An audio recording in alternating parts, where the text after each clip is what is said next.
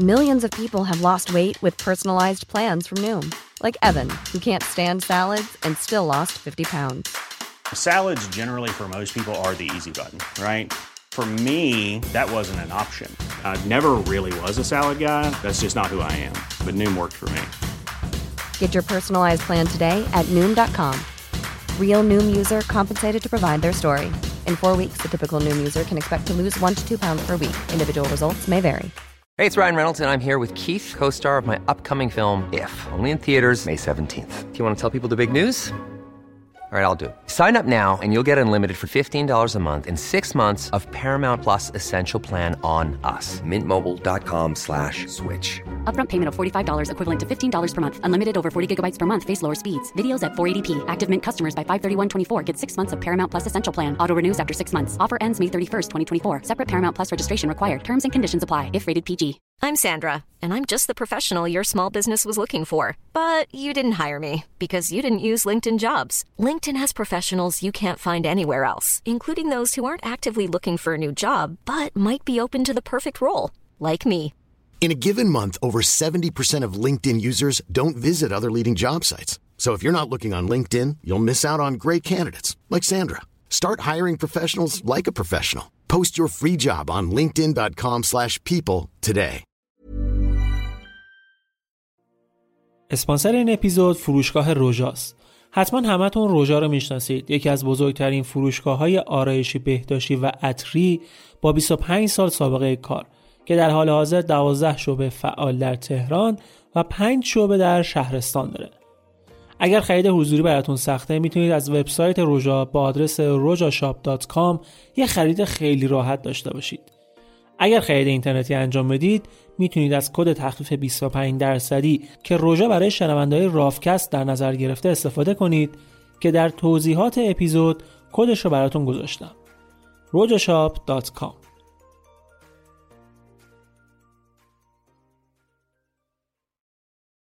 یکی از مشهورترین مردمی که در دریا نوردی و ماجراجویی و البته قارت و حمله های قافلگیری کننده معروفند وایکینگ هان.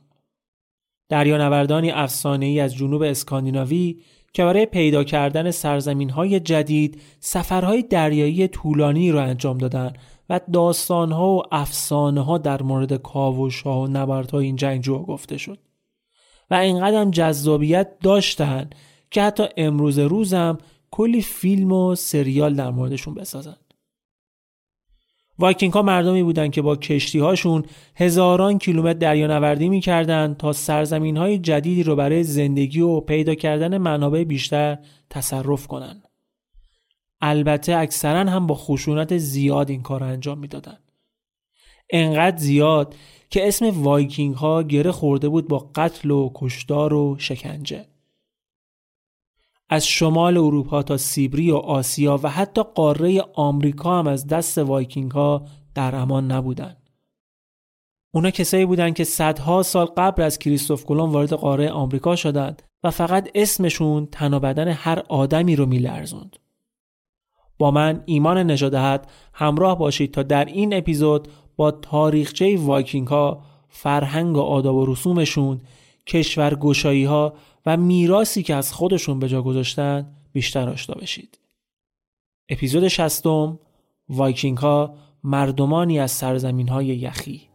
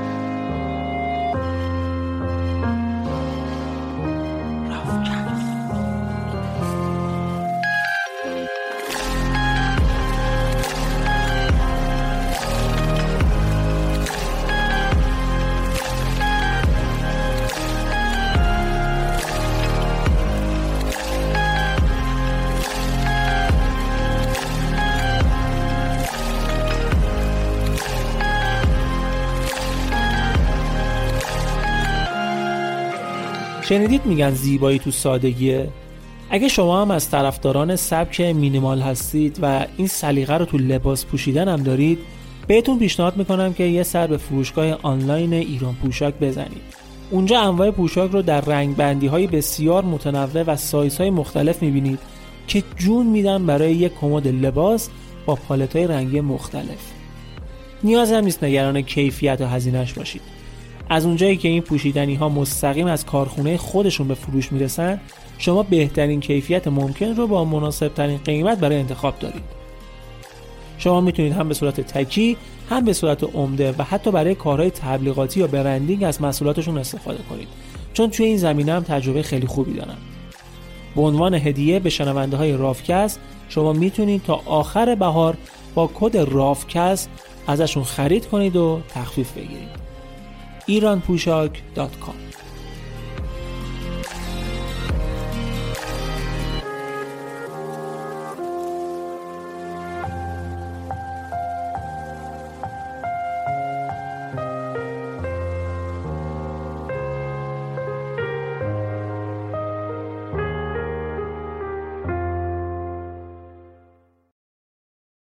برای اینکه تاریخچه وایکینگ ها رو مرور کنیم باید بریم به سرزمین های سرد و یخی اسکاندیناوی و بین مردمی که به نورس ها مشهور بودن اسکاندیناوی به منطقه در شمال اروپا میگن که شامل کشورهای سوئد، نروژ و دانمارک به عنوان سرزمین های اصلی و فنلاند و ایسلند و جزایر فارو به عنوان سرزمین های حاشیه‌ای میشه.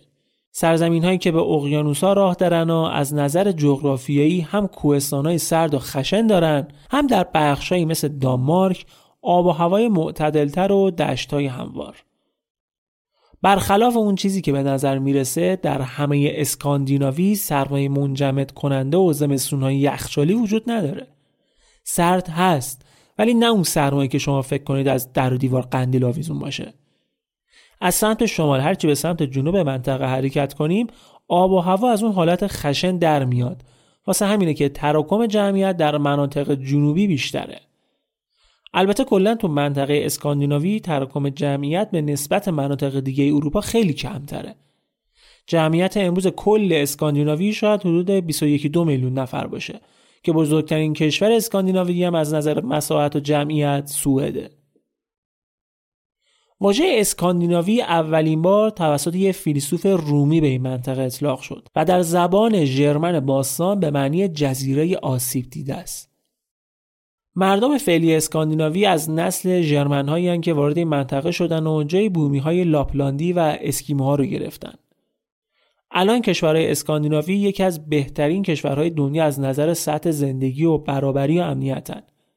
مدل دموکراسی که توی این کشورها هست یکی از بهترین ها در تمام دنیاست و احتمالا هم تو خبرها شنیدید که مردم این کشورها بالاترین سطح رفاه رو دارن و جز شادترین مردمان دنیا.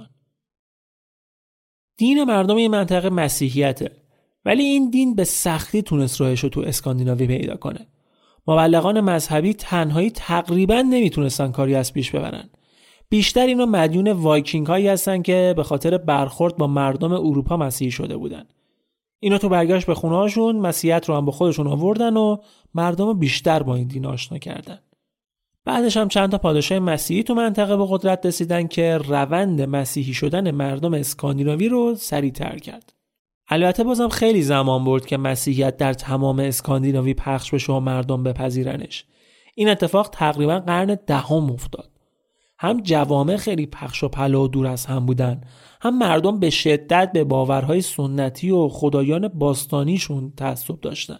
خود پادشاهان مسیحیشون هرجا کم می آوردن مسیح و اودین خدای باستانیشون رو کنار هم صدا می‌زدن اما بریم سراغ خود وایکینگ ها جنگجویان پرحاشیه تاریخ.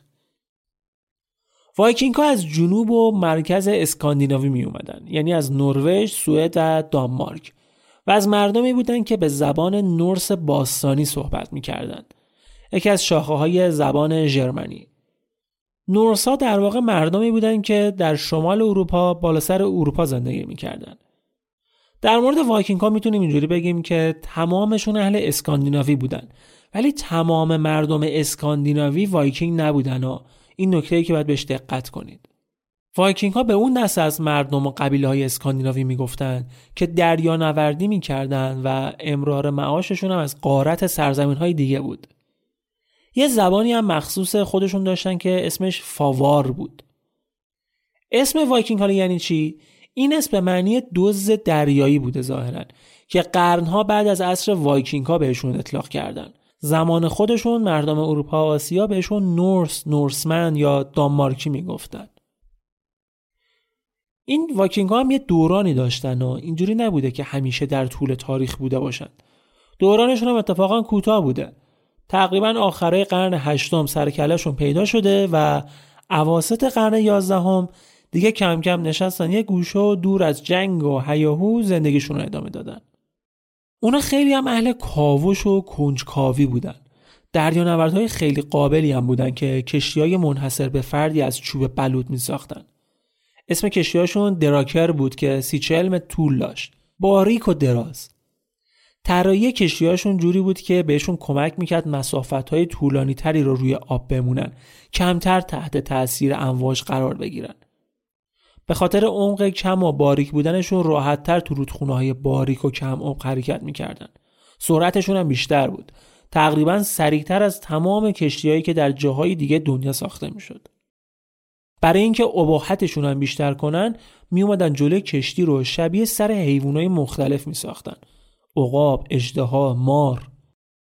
وایکینگ ها برخلاف چیزی که توی فیلم ها می‌بینید اینجوری نبودن که صبح تا شب حمله کنن و بزنن و بکشن و غارت کنن. هم کشاورز داشتن هم ماهیگیری می‌کردن ابزارآلات میساختن. هرچی به دوران پایانی عصر وایکینگ ها نزدیکتر میشیم یعنی قرن یازدهم از اون رفتارهای تهاجمی و خشونت آمیزشون کمتر میشه. اینا حتی سه تا بندر مهمم توی اسکاندیناوی داشتن که توی کاوش هایی که ازشون انجام شد یه سری سکه متعلق به خلافت های اسلامی و حتی حکومت سامانیان ایران پیدا کردن. خب این نشون می‌داد که داد و ستت می‌کردن دیگه تجارت داشتن. حالا جلوتر در موردش صحبت می‌کنیم.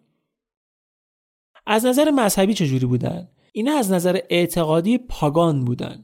یعنی پیرو آین چند خدایی به خدایان اساتیری مثل سور و لوکی و اودین اعتقاد داشتند. کنار ایران به سحر و جادو و طالبینی هم خیلی معتقد بودن. ولی بعد اینکه با مسیحیت آشنا شدن خیلیشون این خدایان رو در کنار خدای مسیحیت با هم پرستش می‌کردن. واسه همین یه سریاشون موقع نبرد برای قوت قلب نمادهای صلیب و خدایانش رو با هم مینداختن گردنشون. واکینگا اهل پیوندهای خانوادگی هم بودن. خیشاوندی براشون مهم بود براشون ارزش داشت. تو جوامعشون نقش زنها به نسبت بقیه مردم اون دوره پررنگتر و مستقلتر بود. اینا می‌تونستن برای خودشون مال و منال جمع کنن آزادی عمل داشته باشن کنار مردها تو جنگ ها شرکت کنن. به آموزش بچه هاشون هم اهمیت می‌دادن و از همون سن پایین. دخترها رو با خونه داری و کارهای مربوط به خونه تعلیم می‌دادن و پسرها هم شکار و نجاری و دریانوردی و تیراندازی و البته دخترها اگه می‌خواستن اونا هم می‌تونستن این کارا رو یاد بگیرن. جالبه که تو اون دورانی که زندگی می‌کردن خیلی روی سواد آموزی و توانایی خوندن نوشتن تاکید داشتن. برخلاف تصور خیلی این موضوع براشون مهم بود که بتونن بخونن و بنویسن. این خانواده ها توی کلبه چوبی زندگی می‌کردن که معمولا خبری از پنجره و اتاق نبود. یه سقفای شیبداری هم داشت. یه سالن بزرگ داشته که آشپزخونه و جای خواب و گاهن حتی محل نگهداری حیواناشون تو همون سالن بزرگ بوده. واسه اینکه یه وقت تو سرمای بیرون یخ نزنن. ولی خونه یارل ها یا ثروتمندان که معمولا بزرگان دهکده بودن یه سالن دراز خیلی بزرگ داشت که معمولا محفل شب نشینی و جشنهای مردم دهکده به حساب می اومد. یه تنور بزرگ هم وسط سالن میذاشتن و شبای سرد زمستون مردم دهکده دورش جمع می شدن و داستانا و افسانه های حماسی واسه هم دیگه تعریف می‌کردن. یه نکته خیلی جالبم بگم. وایکینگ ها تقریبا قدیمی ترین اسکی سوارهای تاریخن. باستانشناسا توی اسکاندیناوی چوب چند صد ساله رو پیدا کردن که از درخت بلوط ساخته شده بود. تو تحقیقاتشون مشخص شد که از اونا برای رفت آمد تو برف استفاده می‌کردن. وایکینگ ها تو جوامعشون سه تا رده بندی داشتن. یارل ها که طبقه ثروتمند بودن تو رأس این طبقه بندی بودن اکثرا هم زمیندار و تاجر و اشرافزاده بودن بعدش نوحی ها بودن که می‌شدن کشاورزها و مهندسان و طراحان. و باز این خودش نشون می‌داد که اونا انقدر هم که فکر می‌کردیم دور از تمدن نبودن و این چیزا براشون مهم بود. تو محله آخر هم نولی ها بودن که می‌شدن برده ها واکینگ ها معتقد بودن که این نقش ها خاص خدایانه فرمان اونهاست. کسی هم حق نداره از نقش خودش خارج بشه و اعتراضی کنه. یه نولی یا برده نسلهای بعدیش باید بردگی کنه. کشاورز باید کشاورز بمونه. پادشاهان و فرمانرواها همیشه باید از بین یارلها یا همون ثروتمندان انتخاب بشن و فرمان رواییشون هم به پسرانشون به ارث می‌رسید. یه خصوصیت دیگرشون هم این بود که تمام تلاششون رو می‌کردن که آدمای با ابهت و خوشقیافهی به نظر برسند به آرایش چهره و مو و ریش خیلی اهمیت می‌دادن. قوی بودن و اندام درشت براشون مهم بود. واسه همین معمولا وقتی یه بچه معلولی به دنیا می اومد تو جنگل و دریا رهاش می‌کردن که بمیره.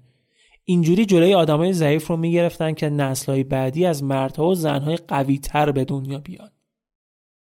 اونا کلا به دنیای ماورا و جهان خدایان و دنیای پس از مرگ هم سفت و سخت معتقد بودن.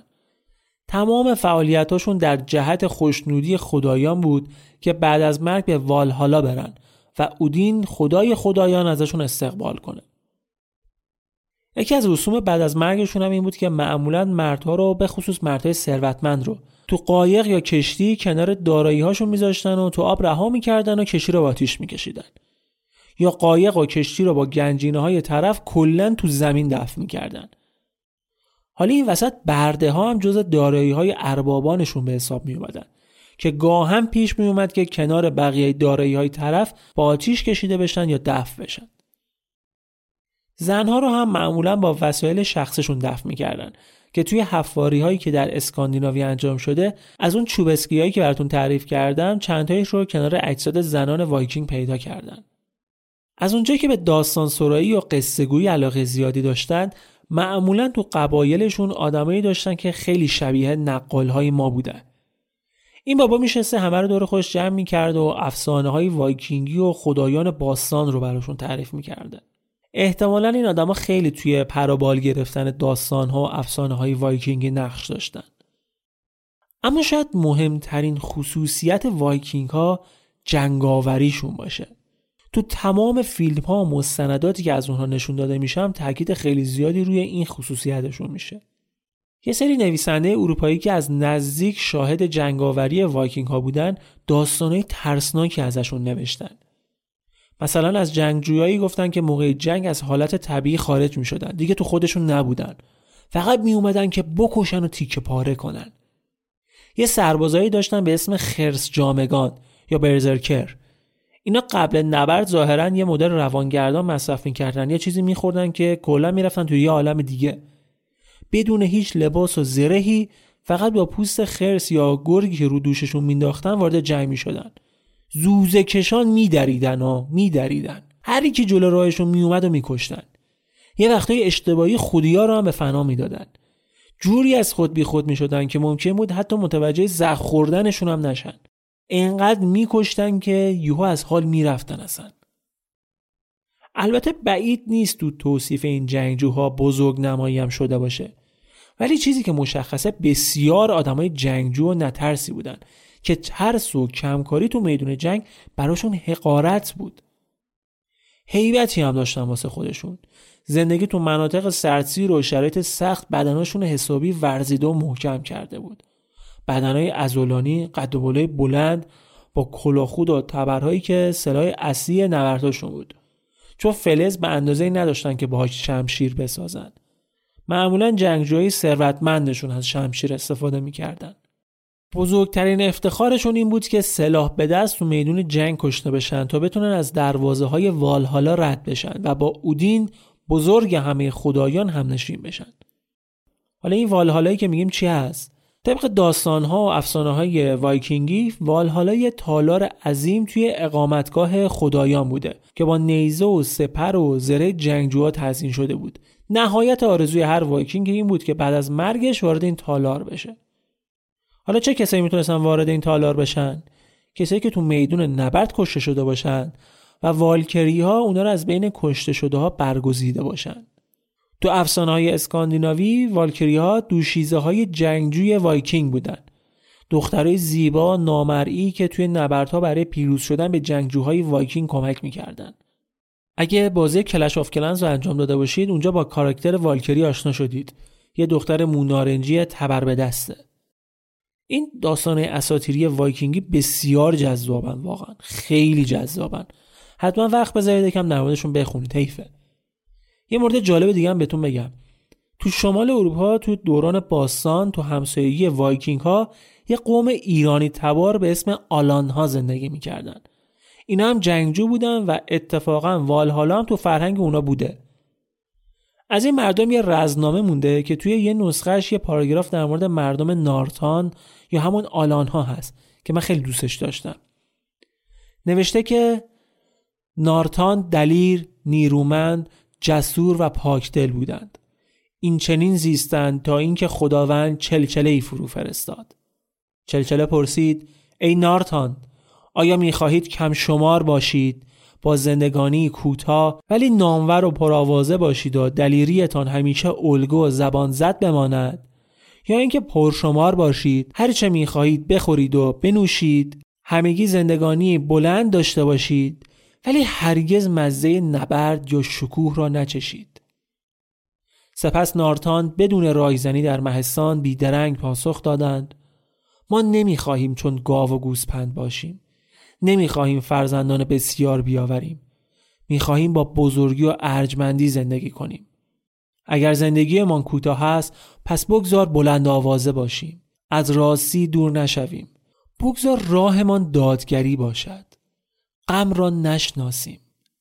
بیا تا در آزادی زندگی کنیم.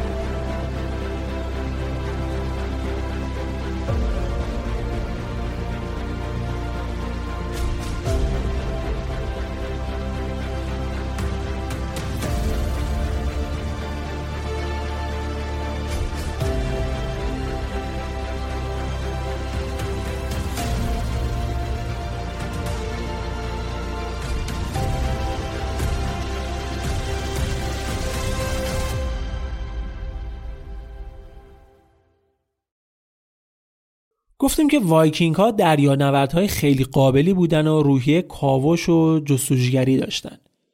این خصوصیاتشون دو جور خودشون نشون داد.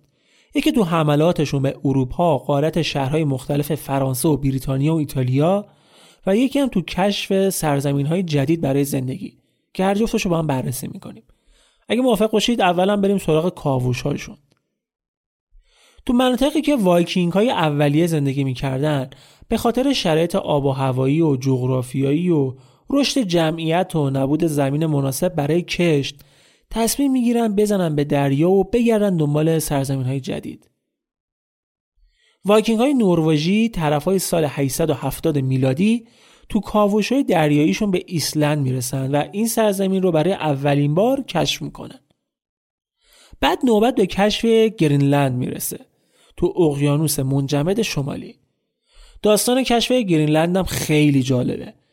یه بابایی بوده به اسم اریک سرخ. این آدم تو بچگی به خاطر قتلی که پدرش انجام داده بوده تبعید شده بودن ایسلند. البته بعضی منابع هم میگن که خودش قتل انجام داده و تبعید شده. به هر حال اریک سرخ یه وایکینگ نروژی تبعیدی بوده در ایسلند. اونجا هم ظاهرا توی دو تا درگیری مختلف می‌زنه سه نفر می‌کشه. واسه همین تصمیم می‌گیرن که دوباره تبعیدش کنن. می‌بینن هیچ جوره نمی‌تونن مهارش کنن. میگن آقا از اینجا هم برو. اونم با خانواده و اهل و عیال و ختم و حشمش راهی دریا میشه و به صورت اتفاقی طرفای سال 980 می‌رسه به سرزمین گرینلند. سرزمین سبز. سرزمینی که برخلاف اسمش اصلا سرسبز نبوده که هیچ سرد و یخبندونم بود. این مارمولک اریک سرخ این اسم رو فقط واسه این روی سرزمین گذاشت که بقیه رو برای مهاجرت به اونجا اقوا کنه و اتفاقا موفقم شد. وقتی تبعیدش از ایسلند تموم شد برگشت و تونست سری آدم رو از ایسلند و اسکاندیناوی بکشونه اونجا و جامعه خودش رو توی گرینلند برپا کنه. دو سه سال بعدم پسرش لیف اریکسون یا لیف خوششانس برای کشف سرزمین های جدید راهی میشه. تو راه هم مسیر طوفان میشه و مسیرش رو گم می‌کنه ولی از سر خوششانسی به نیوفاندلند می‌رسه جزیره در کانادا. و احتمالا اولین اروپایی میشه که پا بر قاره آمریکا می‌ذاره. حدود 500 سال قبل از کریستوف کلم اسم اون سرزمین هم به خاطر انگور فراوونی که داشته اول گذاشته بودن وینلند سرزمین شراب ها اما حالا بشنوید از ماجراجویی جالب و جذاب وایکینگ ها در روسیه و آسیا وایکینگ های سوئدی تونسته بودن از راه دریای بالتیک و رود نوا وارد دریاچه لادوگا در شمال سیبری بشن. از اونجا هم از امتداد رود ولخوف به سمت جنوب سیبری و دریای سیاه برن و به شهر کنستانتینوپل برسن. قسطنطنیه امروزی و پایتخت امپراتوری بیزانس. انگیزشون هم تجارت توی بازارهای بزرگ این شهر بود چون توان حمله به همچین ابر شهری رو دیگه واقعا نداشتن. اونجا پوست حیوان و برده و این چیزا میفروختن. حتما این مسیری که گفتم روی نقشه نگاه بندازید که متوجه شید چه راه طولانی و سختی رو رفته بودن. واقعا آدمای جون سخت عجیبی بودن. توی کنستانتینوپل یه سریشون به خاطر جنگجویی و دلاوری که داشتن مورد توجه امپراتوری بیزانس قرار گرفتن و به عنوان مزدور به خدمت دربار در اومدن. امپراتور بیزانس حتی یک گروه محافظ شخصی هم برای خودش از این وایکینگ ها درست کرده بود. همیشه هم هواشو داشتن. یه گروهشون هم توی سیبری موندن و اونجا جوامع مختلفی رو تشکیل دادن. حالا فکر می‌کنید مردم آسیا به این وایکینگ های تازه وارد چی می‌گفتن؟ روس. به معنی پاروزن. اسمی که هنوزم که هنوزه روی مردم این منطقه مونده. بعد از مهاجرت گسترده وایکینگ ها در قرن نهم به سیبری و روسیه امروزی اونا اولین دولت رسمی سیبری رو به اسم روس کیف ساختن. و پایتختشون کجا بود؟ کیف در اوکراین امروزی. دولتشون تا قرن سیزدهم پابرجا بود تا موغول ها تاخت و تازشون رو شروع کردن و از بین بردنشون. حالا بشنوید از اینکه یه سریشون هم از سیبری از راه رود ولگا سیبری رو رد کردن و وارد دریای هیرکان شدن یعنی دریای خزر. و این شروعی برای برخورد وایکینگ ها با فرهنگ ایران و ایرانیان بود. ابن اسفندیار توی کتاب تاریخ تبرستان میگه که در زمان ساسانیان یک باره 16 کشتی روس توی دریا ظاهر شدن بعدش هم یکی یکی از شهرهای شمال ایران حمله کردن و قتل و قارتی بود که راه انداختن سال بعدش هم با تعدادی بسیار بیشتر به تبرستان حمله کردن و بعد از با آتیش کشیدن آبادی ها و قتل و قارت با غنایم و اسیرانی که گرفته بودن به سرعت فرار کردند. منظور از روسا هم همون وایکینگ ها بوده. ولی سامانیان که تقریبا دو قرن بعد از سقوط ساسانیان در ایران به قدرت رسیده بودن و دست خلفای عرب رو از بخش وسیعی از ایران کوتاه کرده بودن نمی‌خواستن این شرایط رو نادیده بگیرن. ولی به جای جنگ ترجیح دادن با وایکینگ ها تجارت کنن.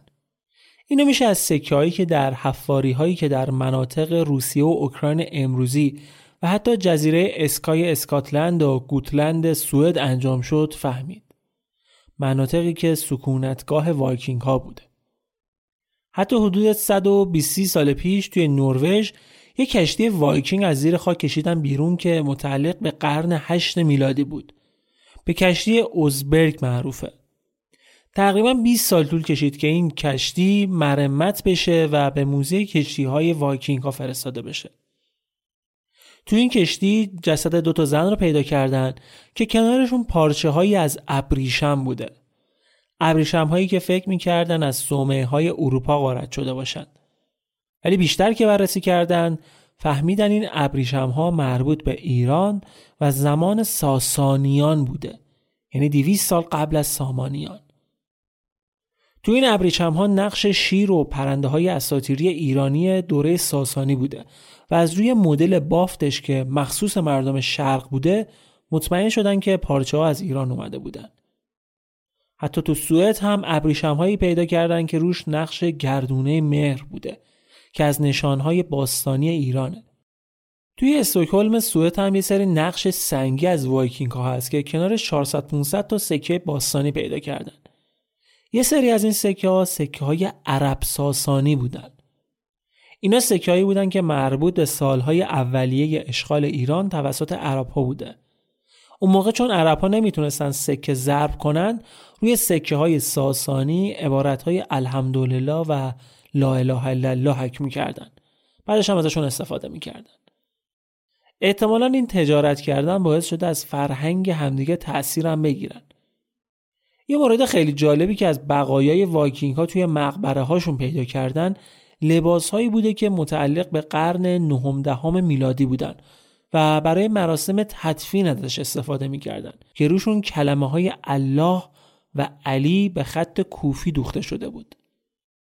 البته به نظر من خیلی هم دور از ذهن نیست که اینو از فرهنگ مسلمون ها گرفته باشن چون اگه یادتون باشه گفتم که وایکینگ ها به شدت به دنیای ماورا و خدایان اعتقاد داشتن و ما تو فرهنگ اسلامی هم بعد مرگ بهشت و جهنم رو داریم که می‌تونسته برای وایکینگ ها هم جذابیت داشته باشه. البته اینا باید دقت کنیم ما. وایکینگ ها و کلا اروپایی ها از مشتری های پر و پا قرص ابریشم ایران و کشورهای اسلامی بودن چون واقعا کیفیت خیلی بالایی داشتن. حالا این احتمال هم وجود داره که این اسم ها صرفا به عنوان الگو روی این لباس های ابریشمی دوخته شده باشه. و وایکینگ ها بدون توجه به مذهبی بودن این الگوها این لباس رو استفاده می‌کردن. در کل میگم که خیلی چیز عجیب غریبی نیست که فرهنگ و جوامع مختلف تو برخورد با هم از هم تاثیر بگیرن. حالا این برخورد می‌تونه داد و ستد تجاری باشه یا اصلا حمله و غارت. ما یه نمونه خیلی مشخص مثل مغول ها رو داریم که بعد تصرف آسیا توی کشورهای مثل هند و ایران کلی تحت تاثیر فرهنگ و هنر این دو کشور قرار گرفتن. و همچین قوم خونریزی خودش شده که از حامیان هنر و هنرمندان. یه خاطره جالبم از شخصی به اسم احمد ابن فضلان بگم. ایشون ظاهرا سفر زیاد می‌رفته و یه سفرنامه هم داره که خاطراتشو می نوشته به ایران هم حتی سفر کرده بود. توی سفرنامهش نوشته در سفر به روسیه به یه قبیله وایکینگ برخورده. تو توصیف اونا میگه که به خدا قسم اندامی ورزیده تر و درشتر از اندام وایکینگ ها ندیدم.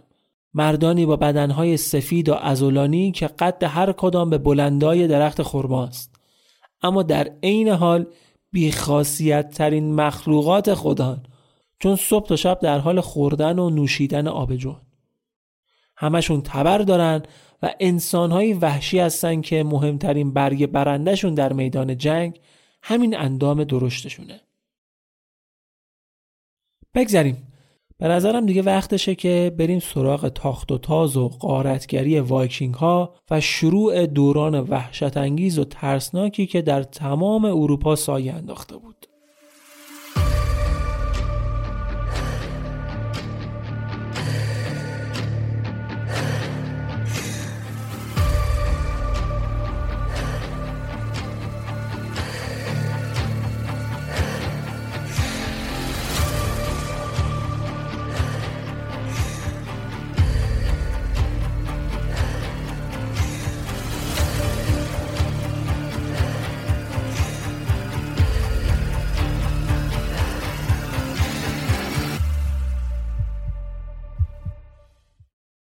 دلایل مختلفی تو شروع حملات وایکینگ ها به اروپا هست.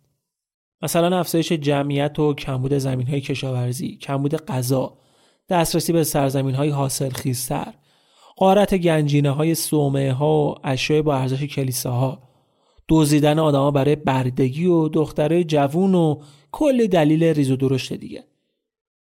وایکینگ ها فهمیده بودن که مسیحی ها توی صومعه ها و کلیساها ها و های طلا و نقره نگهداری می‌کنن و خب برای کسایی که سطح زندگی پایینی داشتن این چیزا خیلی وسوسه انگیز بود واسه همین تصمیم می‌گیرن که حمله به قبایل خودی رو تموم کنن و متحد بشن و تبرهاشون رو برای فتح اروپا تیز کنن.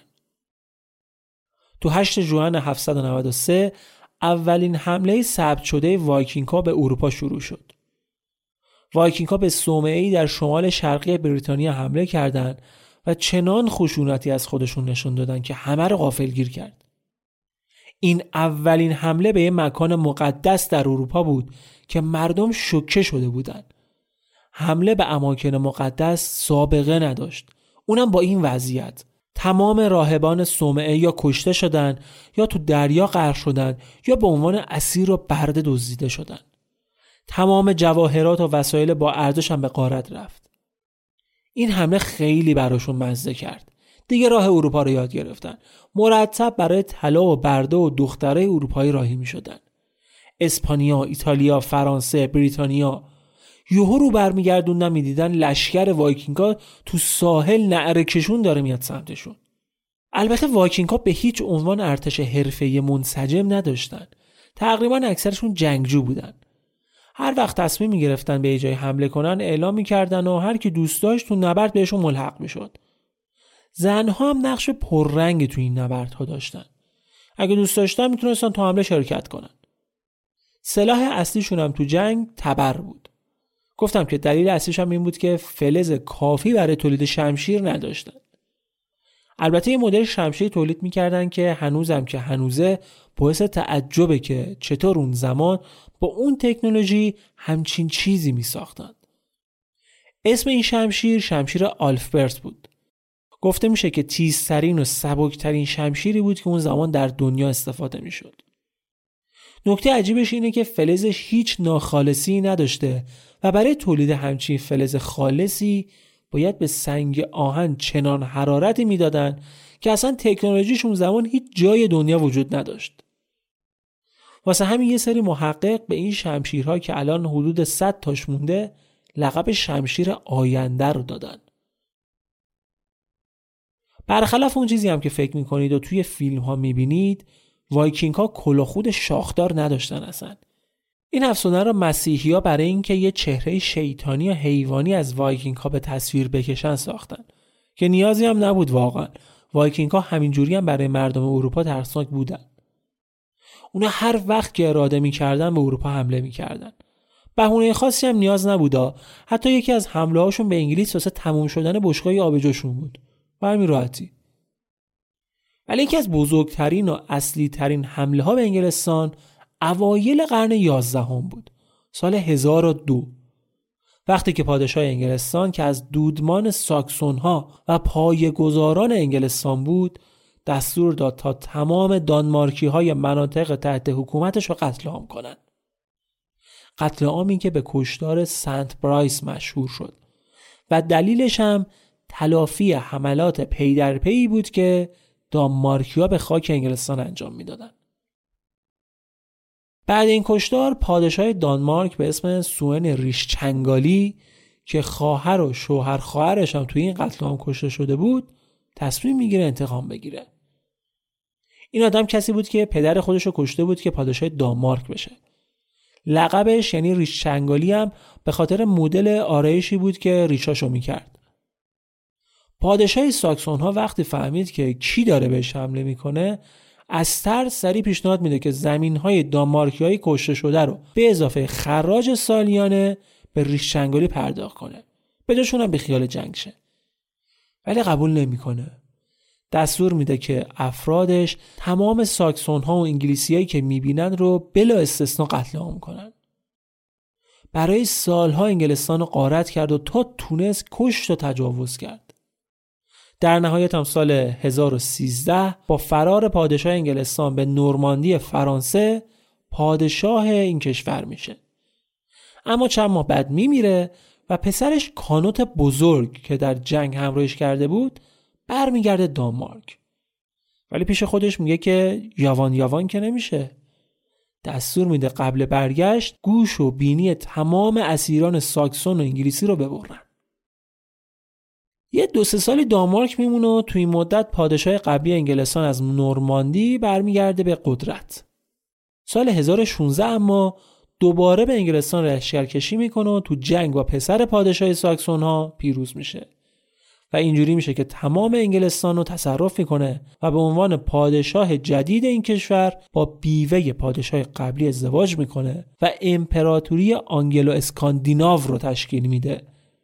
و تا سال 1035 در انگلستان پادشاهی می‌کنه پادشاهی وایکینگ های دامارکی در انگلستان 1042 تموم میشه چرا؟ چون پسر کانوت که از ازدواجش با بیوه پادشاه قبلی بود به عنوان آخرین دانمارکی هیچ وقت ازدواج نکرد و بچه هم نداشت. واسه همین بعد مرگش قدرت رسید به برادر ناتنیش که پسر پادشاه سابق بوده. انگلستان همیشه خدا یکی از هدفهای اصلی وایکینگ ها برای غارت و تصرف و کشورگشایی بود. این سنت بعد از دانمارکی ها هم ادامه پیدا کرد. و یکی از آخرین وایکینگ هایی که حمله های جدی رو به انگلستان انجام داد هارالد پادشاه نروژ بود سال 1066 انگلستان درگیر انتخاب پادشاه برای جانشینی بود و هر کی هم از راه می‌رسید می‌شد مدعی تاج و تخت واسه همین هارالد هاردرادا که بعدش نمی اومد انگلستان رو تصرف کنه با یه سپاه بسیار بزرگ و چند صد کشتی جنگی با تحریک برادر پادشاه انگلستان که اونم مدعی بود خودش بعد پادشاه باشه وارد انگلستان میشه و تو چند تا نبردم اتفاقا پیروز میشه و پیشروی می‌کنه سمت لندن. واسه محکم کاری هم چند نفر از اشراف انگلیسی رو هم گراگان می‌گیره و آماده میشه که با ارتش سلطنتی بجنگه. چند روز طول می‌کشه تا ارتش سلطنتی انگلستان از لندن به سپاه هارالد برسه. تقریبا نه روز زمان برد. در نهایت 25 سپتامبر 1066 دو سپاه در استنفورد بریج آماده نبرد میشن. اما چه نبردی؟ یکی از بزرگترین شکست های تاریخ وایکینگ ها رقم می‌خوره. کشتاری راه میافته که وایکینگ جماعت به عمرش ندیده بود. از 300 تا کشتی که داشتن فقط حدود 20 تا کشتی سالم نروژ برمیگرده. هم هارالد هم برادر پادشاه هر دو تو این جنگ کشته میشن و میشه گفت که این نبرد یه جورایی پایان عصر وایکینگ ها رو رقم می‌زنه.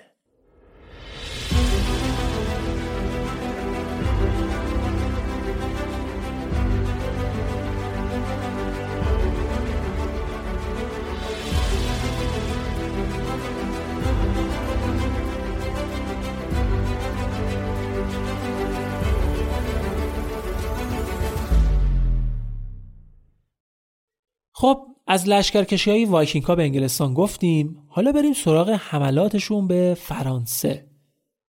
اولین حمله های وایکینگ ها به فرانسه تقریبا از سال 800 میلادی شروع شد. خیلی حمله های ویران کننده ای نبودن. بیشتر پاتک هایی بودن که به شهرها و روستاهای ساحلی می زدن.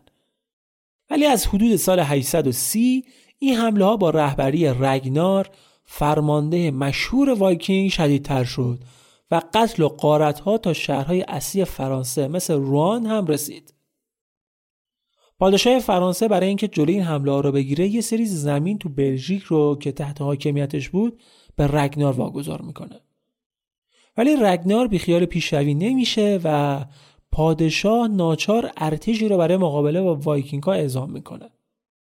اما خب ارتش شکست می‌خورن. شکست می‌خورن و حدود 100 نفرشون هم اسیر میشن که رگنار همشون رو دار می‌زنه. پیشروی رو ادامه میده و سال 845 می‌رسه پشت دروازه های پاریس و شهر رو محاصره می‌کنه و آبادی های اطرافش رو غارت می‌کنه.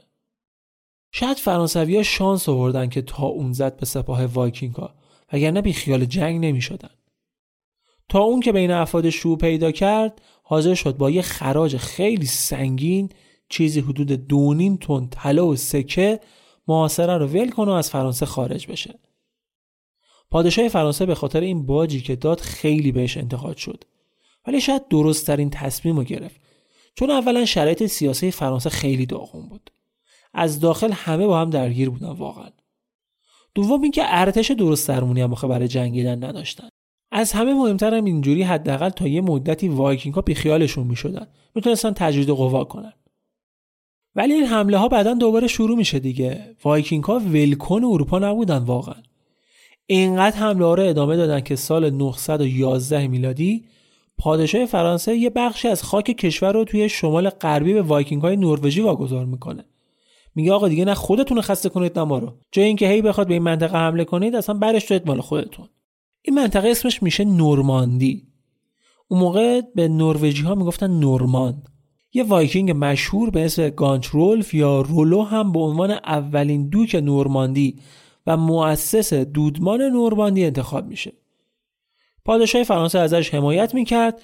این دوک نشین هم به جاش می‌شد حافظ منافع فرانسه در مقابل وایکینگ ها اینجا همون جایی تو فرانسه است که وقتی سوئن به انگلستان حمله می‌کنه پادشاه انگلستان فرار می‌کنه میره اونجا. و جایی که در جنگ جهانی دوم نبرد مشهور نورماندی اتفاق میافته که بزرگترین عملیات آبی خاکی تاریخه. بسیار هم دوکنشین مهمی در تاریخ فرانسه میشه و همیشه دوک نورماندی یکی از قدرتمندترین دوک های فرانسه بوده. قدرتش دست کمی از قدرت پادشاه نداشته واقعا. خلاصه اینجوری میشه که وایکینگ ها تو فرانسه هم به یه سکونتگاه همیشگی می‌رسن. اما اونا اسپانیا رو هم از غارت و تهاجم بی نصیب چه در دوران حکومت مسلمان ها چه مسیحی ها مورخان عرب اولین کسایی بودند که از حضور وایکینگ ها در اسپانیا صحبت کردند. سال 844 اولین ورود وایکینگ ها به اسپانیا بود که با دهها کشتی وارد شبه جزیره ایبری شدند. منطقه ای که الان جزو خاک اسپانیا و پرتغاله. این منطقه حدود 100 سال مورد حمله وایکینگ ها بود. مثل حمله های دیگه هم یه استراتژی مشخص داشتن. اول یه سری آدم میفرستادن اونجا که ببینن شرایط چجوری است وضعیت تجارت برده چجوریه میشه اجناس با ارزش پیدا کرد یا نه بعد که مطمئن می‌شدن ارزش خطر داره مثل بلای آسمونی رو سرشون نازل می‌شدن. اولین حمله به شبه جزیره ایبری با حداقل 80 تا کشتی انجام شد. اون اول با چند هزار نفر سرباز شهر لیسبون در پرتغال امروزی رو که تحت حاکمیت امویان بود نزدیک دو هفته غارت کردند تا بالاخره ارتش مسلمون ها از قرطبه پایتخت خلافت امویان در اسپانیا یا همون اندلس تونست خودشو برسونه و دوباره شهر رو آزاد کنه. بعد این نبرد وایکینگ ها مسیرشون رو به سمت جنوب تغییر دادن و رسیدن به سویا و از تبحرشون تو دریانوردی استفاده کردن و تو شرایط طوفانی به پادگان های مرزی شبیخون زدن و وارد شهر شدن. سویا هم نزدیک یک ماه غارت شد و وایکینگ ها کشتار و تجاوز گسترده ای راه انداختن. سقوط سویا برای حاکم اندلس خیلی سنگین بود. دستور داد تمام سربازان حکومت در تمام اسپانیا برای جنگ با وایکینگ ها آماده بشن. بزرگترین ارتشی که می‌تونستن آماده کردن و تو نبردی که نزدیک شهر سویا انجام شد تونستن یه شکست سنگین رو به وایکینگ ها تحمیل کنن. مسلمانا از نظر تکنیک های جنگی و سرعت خیلی از وایکینگ ها سرتر بودن و این برگ برندهشون تو نبرد شد. حتی چند تا از کشتی های وایکینگ ها رو هم موقع فرار با تیرهای آتشین به آتیش کشیدن. نزدیک هزار وایکینگ کشته شدن و 400 نفر دستگیر شدند که اکثرشون رو یا سر بریدن یا زنده به گور کردن. سرهای بریده شده رو تو سویا از درختها آویزون کردن که مردم ببینن. موقع محاصره چنان وحشتی مردم از وایکینگ ها داشتن که بعید نبود واقعا کل شهر رو تسلیم کنن البته ناگفته نمونه که یه تعدادی از زندانی های وایکینگ تغییر دین دادن و با مسلمون شدنشون تونستن جون خودشون رو نجات بدن و توی مزارع به عنوان کارگر کار کنن. ولی این آخرین حمله وایکینگ ها نبود. حمله بعدی رو پسر رگنار انجام میده. با صد کشتی به اسپانیا حمله می‌کنه که تو این حمله هم دوباره وایکینگ ها شکست می‌خورن. سی چل تا از کشتیهاشون هم توی این نبردها از دست میدن. ولی هیچ وقت دست خالی بر نمیگشتن. تا جایی که می‌تونستن شهرها و مساجد رو غارت می‌کردن. تو حمله بعدیشون هم تونستن پادشاه شهر پامپلونا رو دستگیر کنن و برای آزادیش یه باج سنگین بگیرن. میگن حدود هفتاد هزار سکه طلا بابتش گرفتن. بعدش هم مجبورش کردن که بهشون خراج بده. این اولین باری بود که وایکینگ ها از شهری خراج می‌گرفتن. دیگر اینجوری راحتتر هم هست. جای اینکه هر دفعه حمله کنیم غارت راه بندازیم یه خراج تعیین می‌کنیم خودشون سر وقت دو دستی تقدیم می‌کنن. اینم دیگه باب شد. وایکینگ ها تلاش زیادی کردن که لیسبون و سویا رو فتح کنن ولی هیچ وقت نتونستن. تو حملهایی که در طی 100 سال به اندلس انجام دادن شهرها و آبادی ها غارت می شدن ولی یه سکونتگاه دائمی نتونستن داشته باشن. حمله می‌کردن میکشتن تجاوز می‌کردن میدزدیدن. ولی تهش مجبور می‌شدن عقب نشینی کنن برن.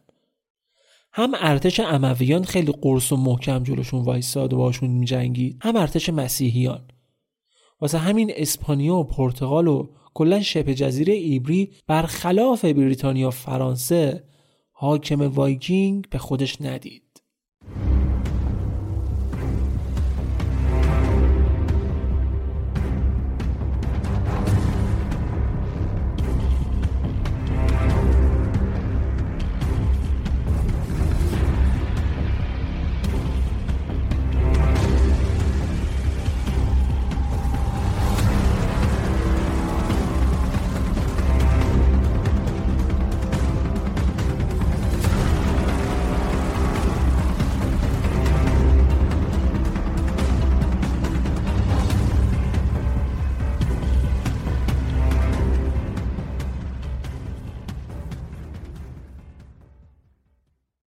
خب به نظرم بهتره به عنوان بخش پایانی اپیزود بریم سراغ شخصیت مشهور رگنار لودبروک شخصی که به خاطر پخش سریال وایکینگ ها الان شناخته شده ترین وایکینگ تاریخه.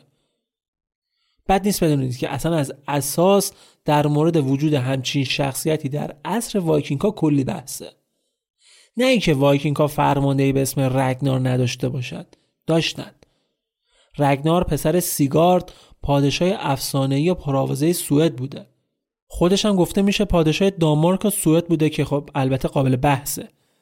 ولی هم در داستانها و افسانه های وایکینگی و هم تو سریال وایکینگ ها بیش از اون چیزی که واقعا بوده بهش پر و بال دادن و تا دلتون بخواد بزرگ نمایی کردن.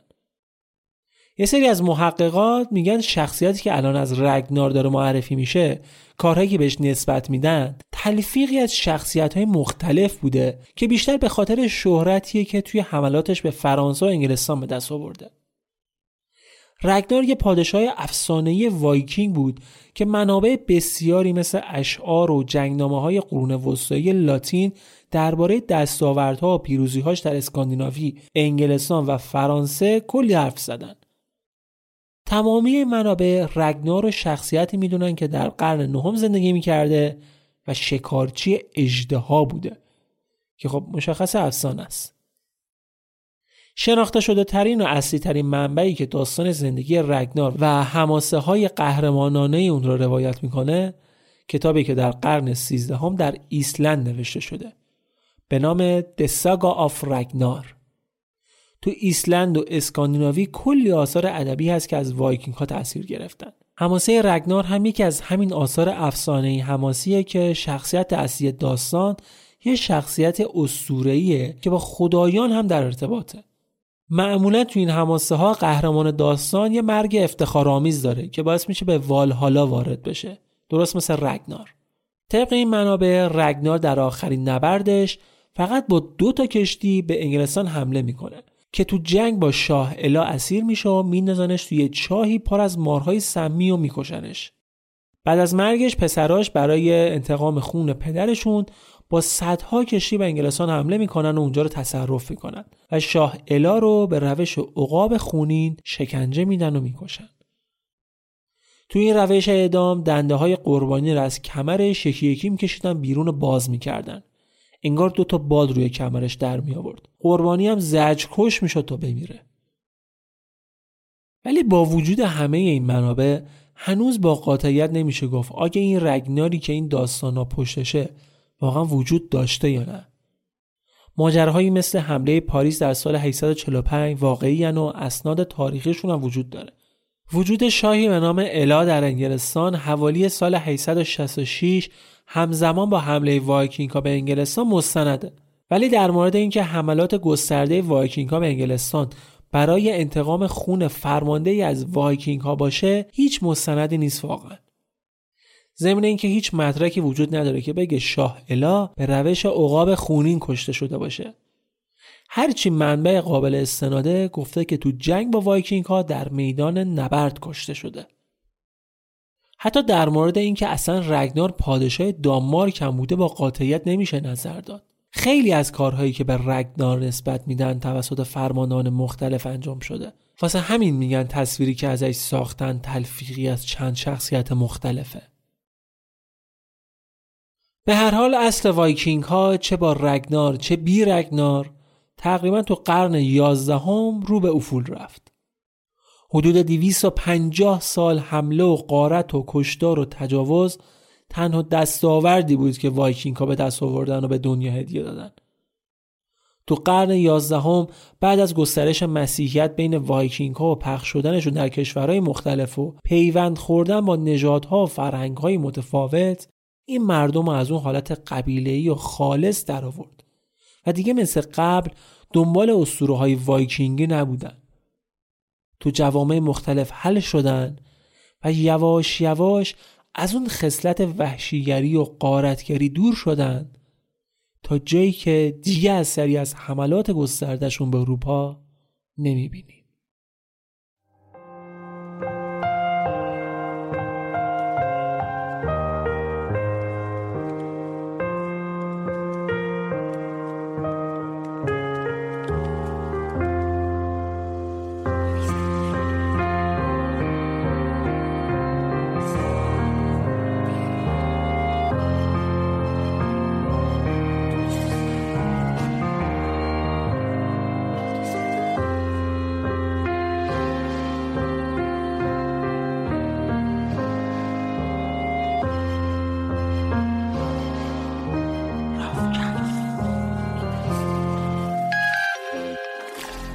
چیزی که شنیدید اپیزود شستم رافکست بود که در فروردین 1402 منتشر شده. 60 اپیزود در کنار شما بودیم. ممنون که تا اینجای کار با ما همراه بودید. ممنون که پادکست رو به دوستانتون معرفی می‌کردید. ممنون که همیشه پشتیبان ما بودید. نسخه تصویر این اپیزود همزمان در یوتیوب رافکست هم منتشر شده که دیدنش می‌تونه جذاب باشه. رافکست رو در اینستاگرام و تلگرام دنبال کنید. سایت ما رو rafcast.ir حتما دنبال کنید. مطالب تکمیلی اینجاها منتشر میشن. ضمن اینکه از سایت هم می‌تونید اپیزودها رو هم بشنوید هم دانلود کنید. اگر از شنیدن این اپیزود هم لذت بردید به مناسبت 60 این اپیزود رافکست ممنون میشم که توی شبکه های اجتماعیتون به بقیه هم معرفیش کنید و رافکست رو هم تگ منشن کنید. ممنون از شما. ممنون از اسپانسرهای این اپیزود. روژا شاپ و ایران پوشاک. دمتون گرم.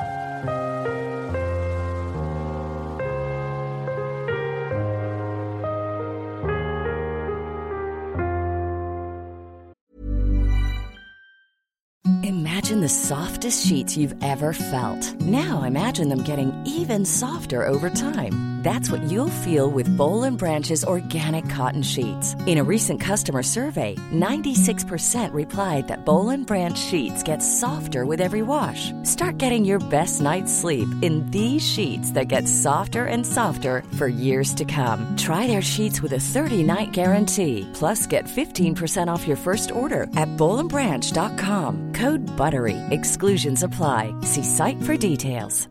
Hi, I'm Daniel, founder of Pretty Litter. Cats and cat owners deserve better than any old-fashioned litter. That's why I teamed up with scientists and veterinarians to create Pretty Litter. Its innovative crystal formula has superior odor control and weighs up to 80% less than clay litter. Pretty Litter even monitors health by changing colors to help detect early signs of potential illness. It's the world's smartest kitty litter. Go to prettylitter.com and use code ACAST for 20% off your first order and a free cat toy. Terms and conditions apply. See site for details. Planning for your next trip? Elevate your travel style with Quince. Quince has all the jet setting essentials you'll want for your next getaway, like European linen, premium luggage options, buttery soft Italian leather bags, and so much more. And is all priced at 50 to 80% less than similar brands. Plus, Quince only works with factories that use safe and ethical manufacturing practices. Pack your bags with high-quality essentials you'll be wearing for vacations to come with Quince. Go to quince.com/pack for free shipping and 365-day returns. Okay, you're deep in the jungle, hanging with a friendly jaguar. Or how about in outer space, playing the bass? Let your imagination run wild with the new generative AI tools in Adobe Photoshop. Create anything you can dream up just by typing a text prompt. Treehouse in your jungle? Unicorn in your spaceship? Just type it. This changes everything. Hit the banner or go to Photoshop.com and try it for free.